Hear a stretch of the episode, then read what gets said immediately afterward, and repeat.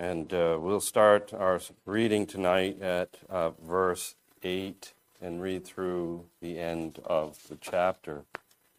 Uh, as we've been going through this part of Second Kings, uh, we've been uh, looking together at the ministry of Elisha the prophet. And it's worth noting and uh, uh, paying special attention to the fact that uh, Elisha's ministry is one of many miraculous events.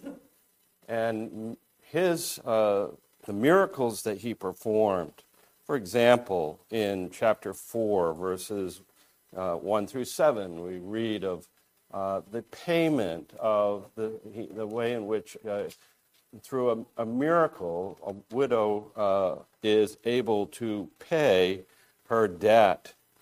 And so it is also that Christ uh, pays our debt.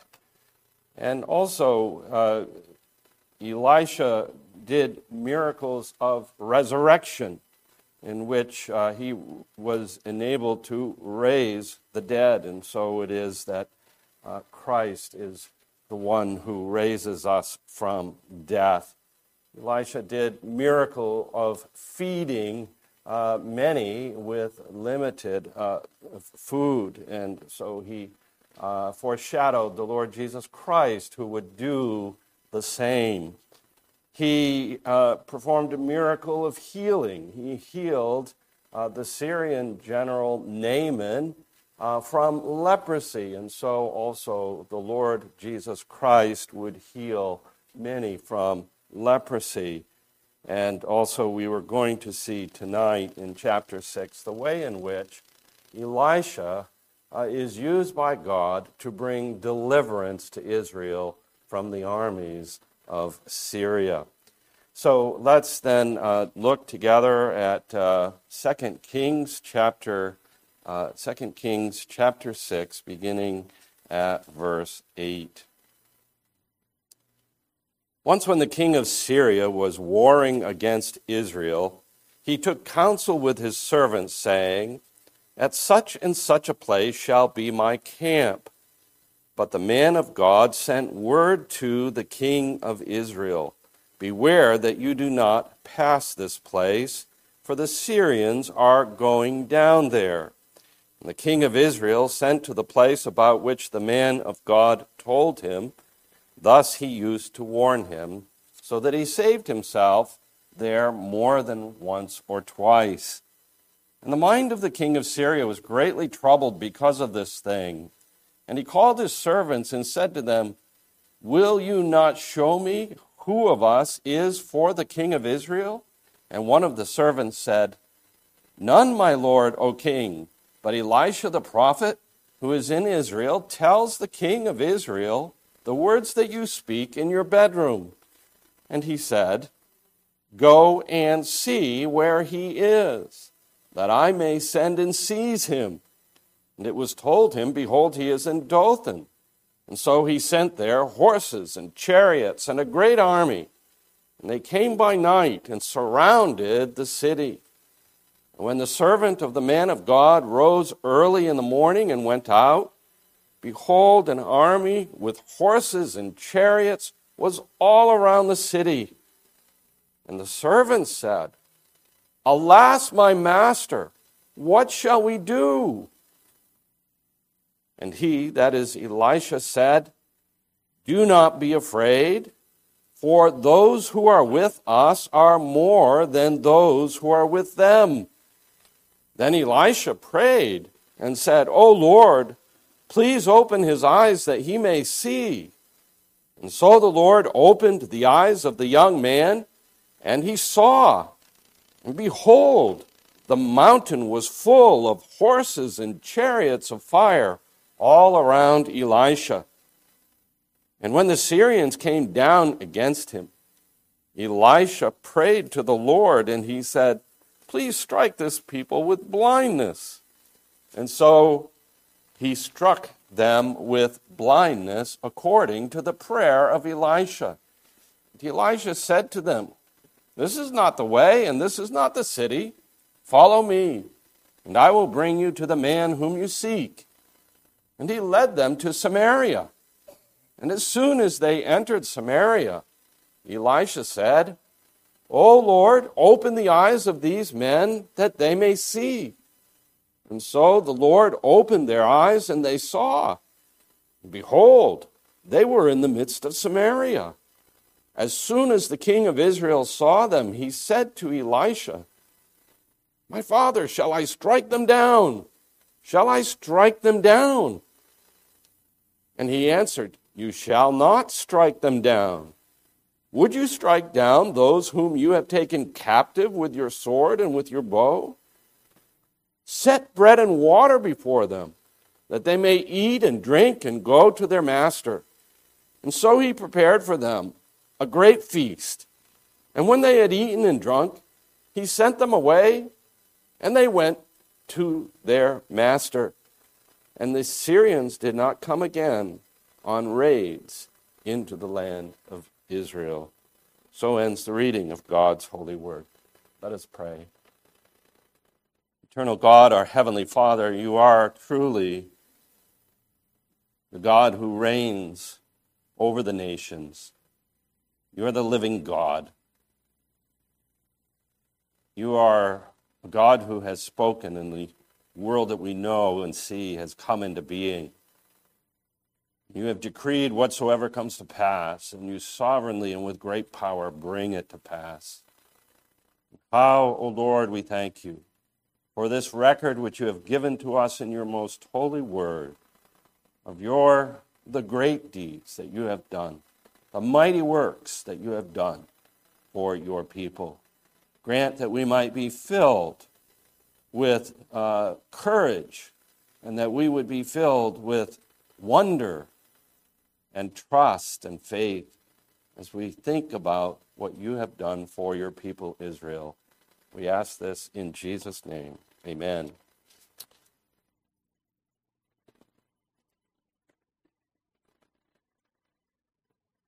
This uh, passage that we've read tonight is one of the most remarkable in uh, Second Kings, describing events that are were truly very, very unusual. And there's so much to learn as we uh, make our way through them. I think the overriding uh, theme uh, that we can say in one sentence that sort of summarizes what this passage teaches is this we can have courage when faced with overwhelming odds if we remember that God has ample power for our deliverance. We can have courage when facing overwhelming odds if we remember that God has ample power and has amply provided for our deliverance. And so, what I'd like for us to see tonight is three major headings that go along with the three major sections of the passage that we've just read. And the first section has to do with the frustration of the king of Syria as he's carrying out his raids against Israel, the northern part of Israel. And we can say uh, the first section is about the all seeing God who frustrates the plans of the enemy of Israel. But secondly, we see that uh, the servant of Elisha and Elisha are in the city of Dothan, which is a, a short way north of uh, Samaria in the northern kingdom of Israel. And uh, this servant wakes up to see the city surrounded by army of horses and chariots, overwhelming. We see, secondly, then, that this servant was given sight he was given sight to see that which was invisible to the human eye, apart from God's giving that ability to see. The servant who is given sight. And then, thirdly, we see that God, under Elisha, and I, I think that this uh, army of uh, the chariots of angel, the angels, that uh, came to for Elisha's protection. Elisha leads the Syrian army, to Samaria, the capital, where the king of Israel is. And this God of Israel gives sight to the army after blinding them. And then, fr- and then he, he gives them food. And he gives, feeds them with a feast. And he frees them, he sets them free to go home to their master. So, those are the three sections of this passage, and we can look at them under those headings. First of all, the all seeing, all knowing God who frustrates the plans of the enemy of Israel. What a remarkable thing this is. The relationship between uh, Syria, remember, Syria's capital is Damascus, and they're north, uh, northeast of northern Israel. And uh, they are one of the arch enemies of Israel. And the king of Syria has come up with a plan not for frontal all out war against Israel, but that he would strategically set up bands of men at different locations throughout the, the northern part of Israel and set up ambushes. And the armies of Israel would be unaware and would be exposed for uh, attack. And it was his sort of a guerrilla warfare uh, strategy that the armies of that the king of Syria was using. And then, uh, as he's carrying this out, as he seeks to carry it out, he's frustrated because, uh, as the text says, that uh, that uh, the man of God uh, was told the man of God, verse 9, men of God sent word to the king of Israel Beware that you do not pass this place, for the Syrians are going down there. So the king of Israel would act according to the information that the man of God, Elisha, gave him. And thus he warned him. And this, this happened uh, more than once or twice. And you can imagine the king of Syria is is getting very, very frustrated, being convinced that uh, he has someone who is disloyal. So we go then from the raids that are taking place in northern Israel and their inability to be successful to the court of the king of Syria. And the king of Syria has his servants around him.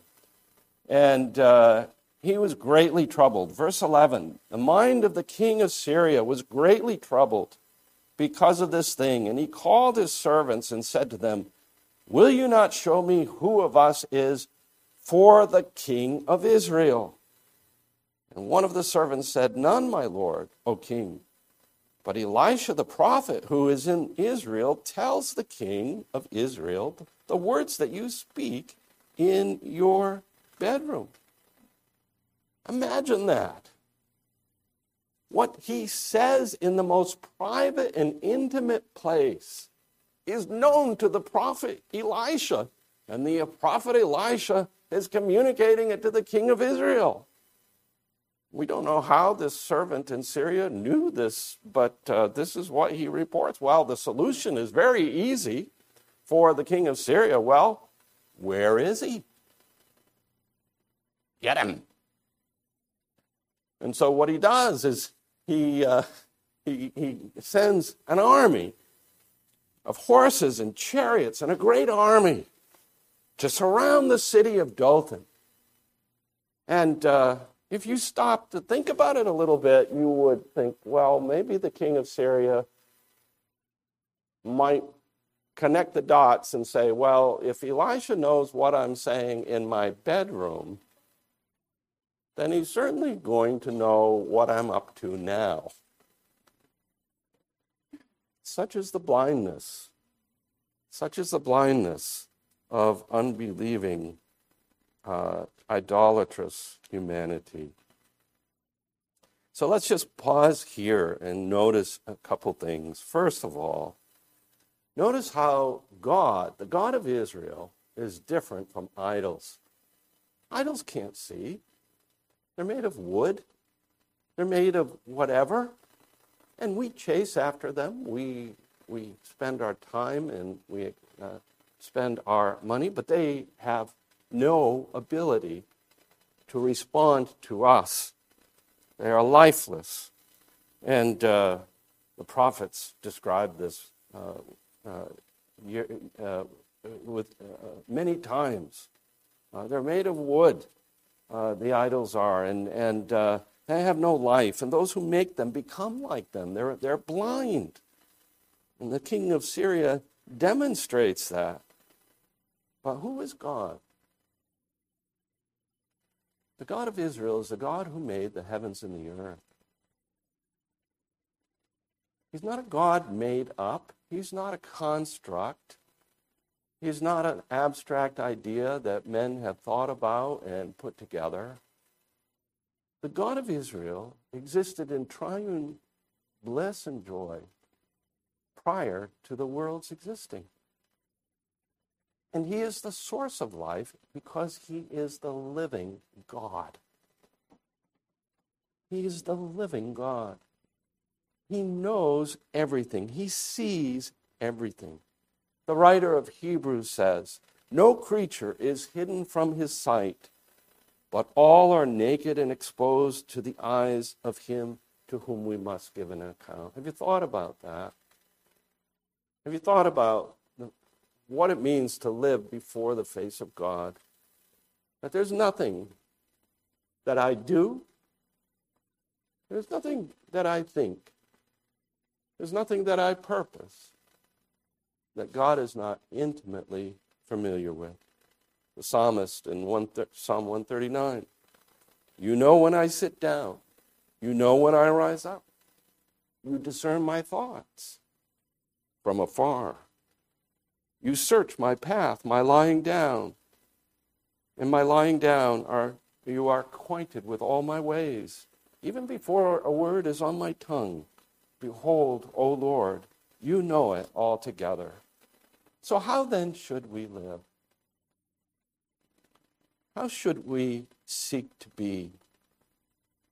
We should seek to be the kinds of people that know that the God who made the heavens and the earth knows us better than we know ourselves. And He is the God who sees what we do in secret. The things that we hide from others are known to God. And if you are a non Christian tonight, then you need to know that God knows and sees even your thoughts and motives and intents, not only the things that you do. We sometimes uh, abbreviate. We sometimes think that God is, God is only concerned with our big sins. God only takes notice of certain kinds of things. But God knows you and He sees you, and you are to be held accountable to Him. If you are a Christian tonight, the fact that God sees and knows me and He knows the words I speak in my bedroom. It means that all of my thinking and all of my doing and all of my acting is known to Him and is therefore, it is for me to seek to live in the light of that great truth before the very face of God. And not to engage in anything, whether it be in my thought life whether it be what I'm looking at, not to engage at in anything that I know he would be displeased with me for because he sees and he knows what I am looking at, what I am thinking about, what I am listening to. We live, as the Latin phrase says, coram deo, before the face of God. So that's, I think, one thing that we can understand that God is the living God. He is a God of Israel. I also want to point out that not only is God living, and not only does he see and know all things, but God is a God of faithfulness even to his unfaithful people. Think of the state of the nation of Israel at this time. They had ungodly kings, and they were worshippers of idols themselves. They were not worthy of any of God's protection. And yet, here, through the prophet Elisha, God is providing for the protection of his unfaithful people. And as we heard this morning, God has promised to see us through. He is faithful to his covenant. And once that covenant is made, he never breaks it. And he doesn't break it even in the face of our unfaithfulness. How many times have we fallen? How many times have we been unfaithful to God? And yet, God's promise to you of his love and his protection in Christ never changes. So it is for us then to realize that uh, in all the fluctuations and all of the ups and downs and difficulties of life, though we change, God Himself does not. Secondly, we want to see an event that takes place in Dothan. So the armies of the king of Syria are amassed around the city. And the servant of Elisha wakes up, and uh, I can imagine, I kind of picture it in my own mind. You know, he stumbles out of bed, his eyes are a little groggy, little like I do in the morning. He's reaching for his first cup of coffee, and he looks around, and the place is full of soldiers. And he, he has an overwhelming sense of doom. And, and uh, he says, Alas, my master, what shall we do? And that, that phrase expresses his fear, his absolute conviction at that moment that, his, that he and Elisha are exposed to danger in a way in which there is no hope and no help. Everything is doomed. Have you ever felt that way at some point in your life? Maybe something happens and you begin to, you, you, you feel as though a thread has been pulled that could be your unraveling. You feel as though your life, as you are comfortable with it, as you envision it now, might actually come apart. And that you might be destroyed. This is the feeling of this servant of Elisha in Dothan. What are we to do? and he expresses his fear. So, what does Elisha say to him? These words are so, so uh, wonderful to read. He says, Do not be afraid, for those who are with us are more than those who are with them. And I can imagine uh, uh, you know, in the flow of the conversation between Elisha and his servant that his servant might have said, Really? Where? And Elisha then says, after telling, telling him, Do not be afraid. Elisha, you notice, he's not afraid. Even though he's surrounded, he has a certain stability. And uh, so the answer to the servant's fear is given when Elisha prays to the Lord, Open his eyes open his eyes that he may uh, see. Do not be afraid. And then in verse 17, Elisha prayed and said, O Lord, please open his eyes that he may see. And so the Lord opened the eyes of the young man, and he saw. And behold, the mountain was full of horses and chariots of fire all around Elisha. What a wonderful thing.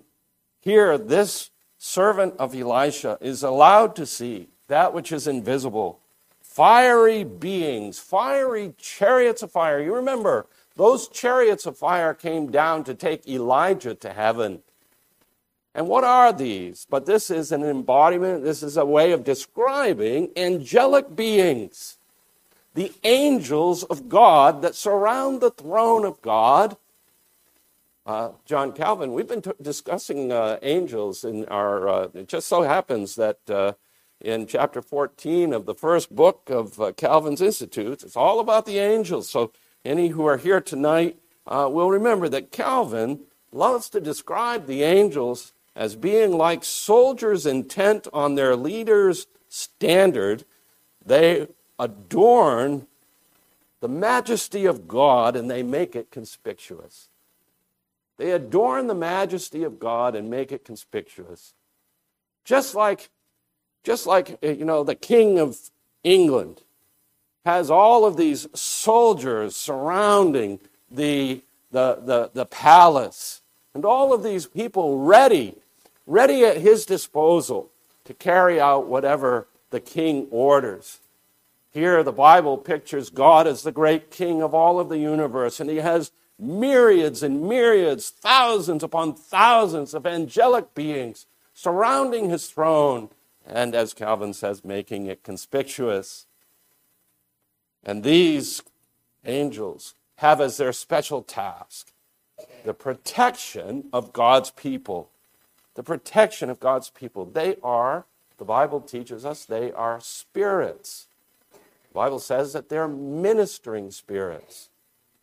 And God has many of them to carry out. They are used by God to carry out his wishes. They're assigned to have oversight over kingdoms and kings. We read of this in various places in the scripture. Even in the New Testament, do you know that the Apostle Paul, in one place that is kind of obscure, but uh, he makes the point clearly he says that women ought to wear something on their head. Why? Because of the angels.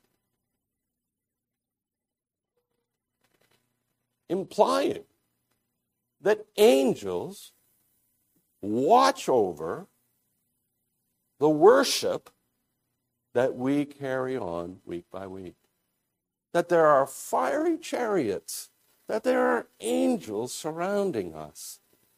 And they have the, the task of watching over the safety and the well being of God's children. And this servant of Elisha was made very aware of these angels.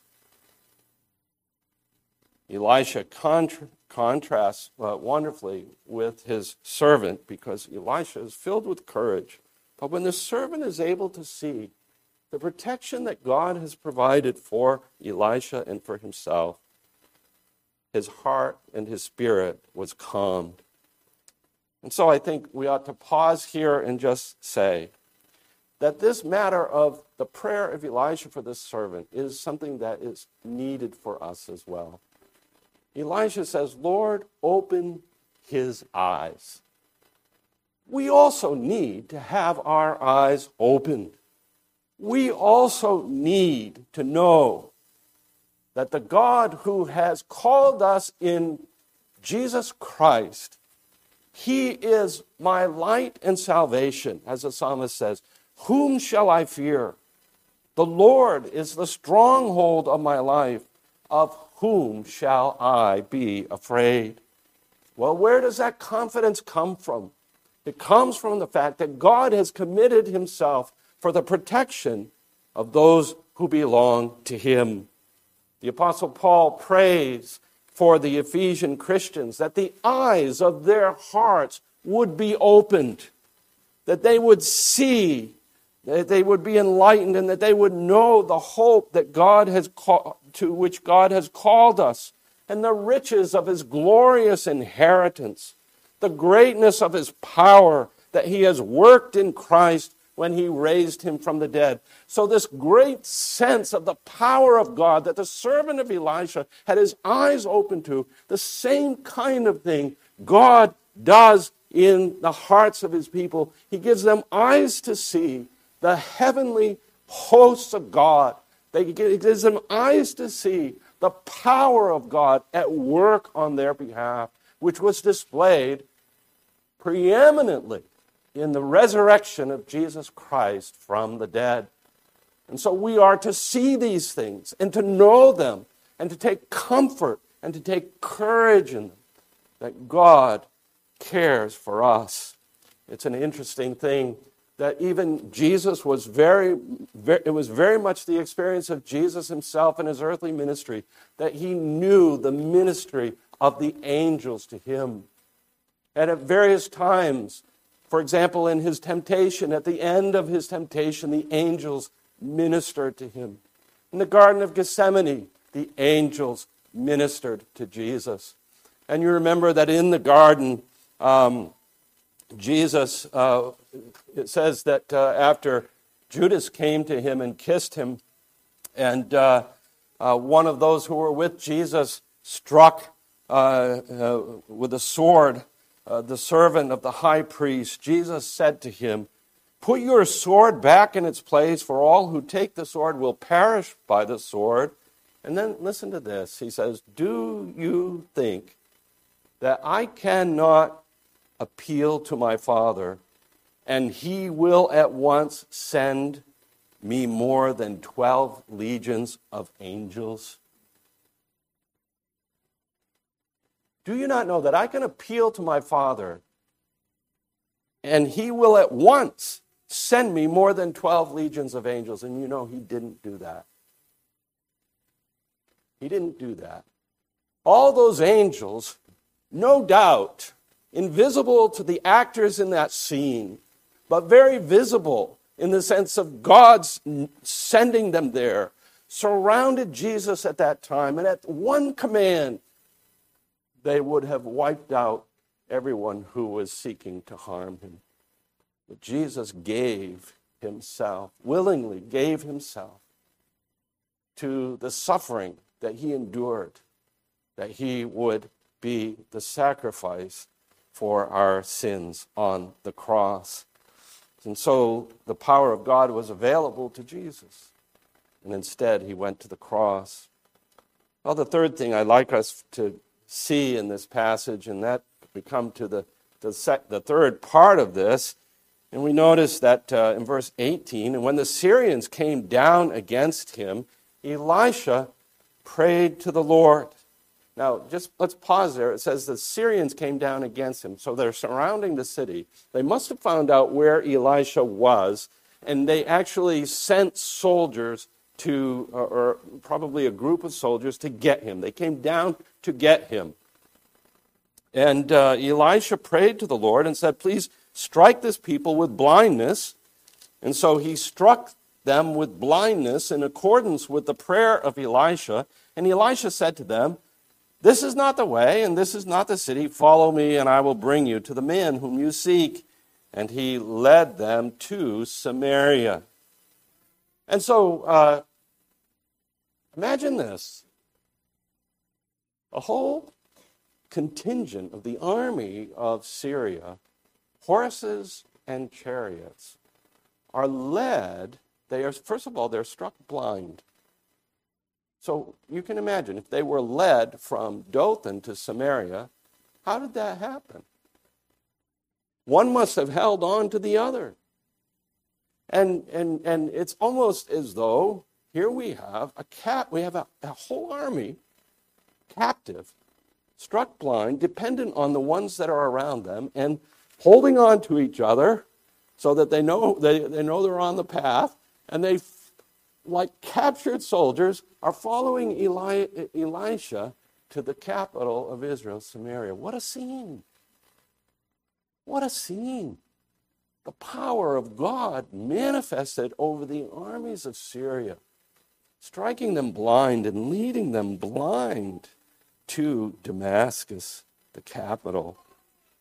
So when they get there, in verse 20, we read, verse 20, Elisha said, O Lord, open the eyes of these men that they may see. And so the Lord opened their eyes, and they saw.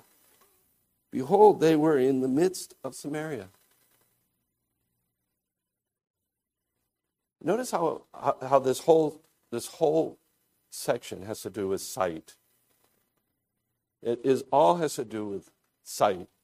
Uh, God seeing what happens in the, in, in the king's bedroom, God knowing, God seeing those who are struck blind and then given sight. And so here the enemies of God, the armies of Syria, are captive and they're, they're, they're all together and they're in, they're in Samaria. And Elisha prays to the Lord, and the Lord gives them their sight.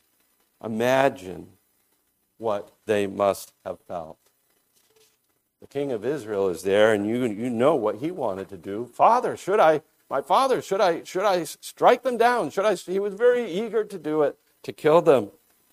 They were captives in the midst of Samaria, and they could have expected nothing but swift execution. imagine how fearful they must have been. So these enemies of Israel are now in Israel's power. They're handed, uh, they're handed by the God of Israel to the king of Israel. And they had only one expectation, and that which that expectation was that they would be killed. The king saw his opportunity. But in verses 22 and 23, we see a very surprising, shocking thing. Elisha answers in 22 You shall not strike them down. Would you strike down those whom you have taken captive with your sword and with your bow? Set bread and water before them that they may eat and drink and go to their master. And so he prepared for them a great feast, and when they had eaten and drunk, he sent them away, and they went to their master. What an amazing thing!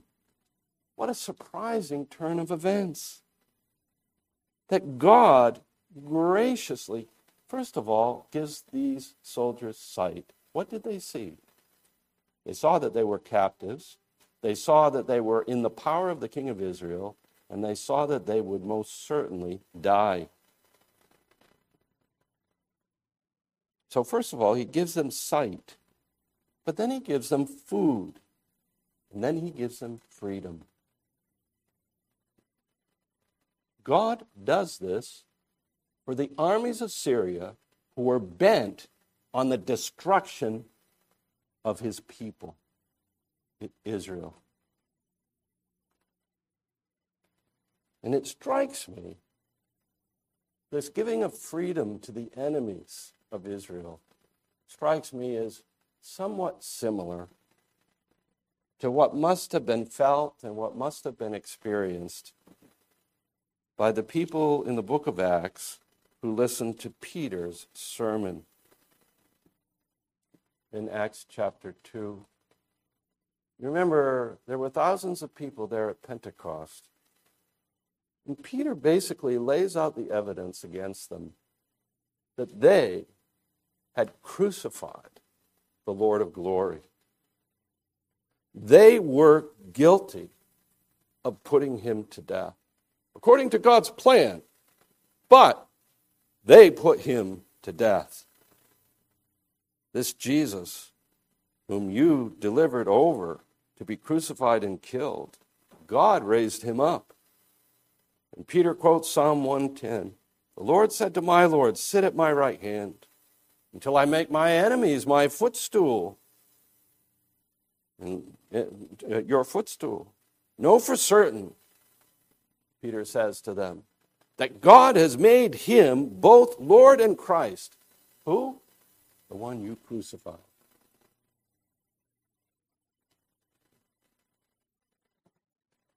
My thought is that they must have felt very much like the army of Syria. They were cut to the heart, we're told. And the reason that they were cut to the heart was because they knew they were in the power of a king. They were in the power of King Jesus, who has now been raised from the dead and made Lord and King. They heard their own guilt demonstrated, and now they stand before him. What can they expect from this king? Judgment? Fact, uh, Peter had introduced his sermon with a quotation from the prophet Joel in which he described the great and terrible day of the Lord. That what you have seen is all a result of the fulfillment of this prophecy, the great and terrible day of the Lord. And here they are. The great and the terrible day of the Lord has come and we are at the mercy of the King whom we crucified. They would expect to be put to death, but that's not what happened, is it? They were cut to the heart and they said, Brothers, what shall we do? And Peter said, Repent and be baptized, every one of you, in the name of Jesus Christ for the forgiveness of your sins.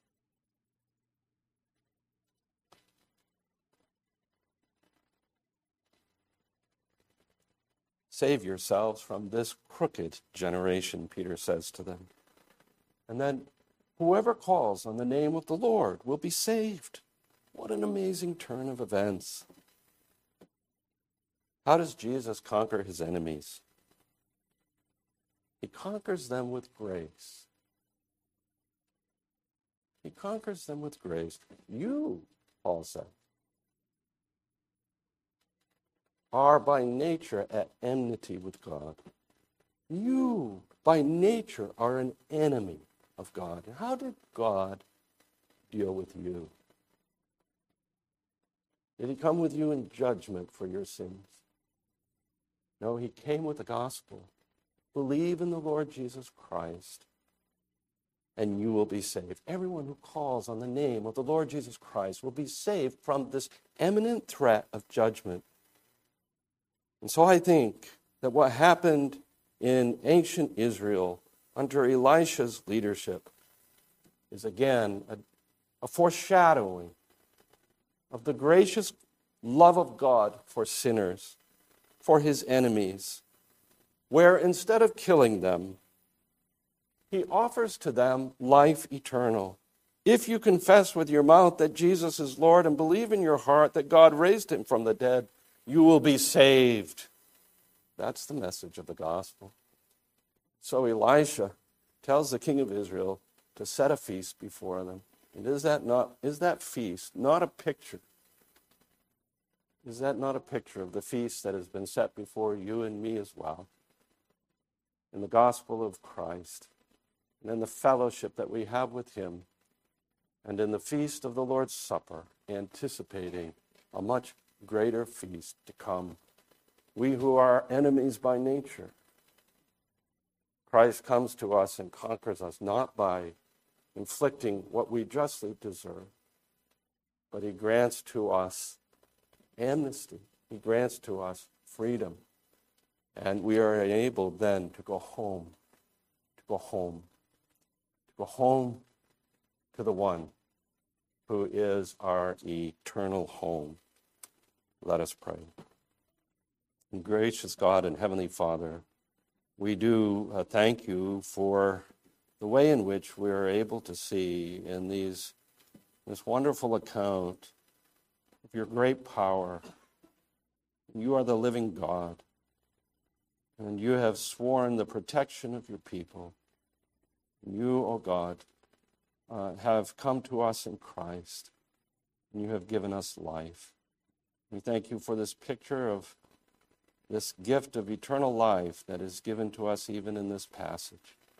May we be those who see. May we be those who believe. We ask these things in Jesus' name. Amen.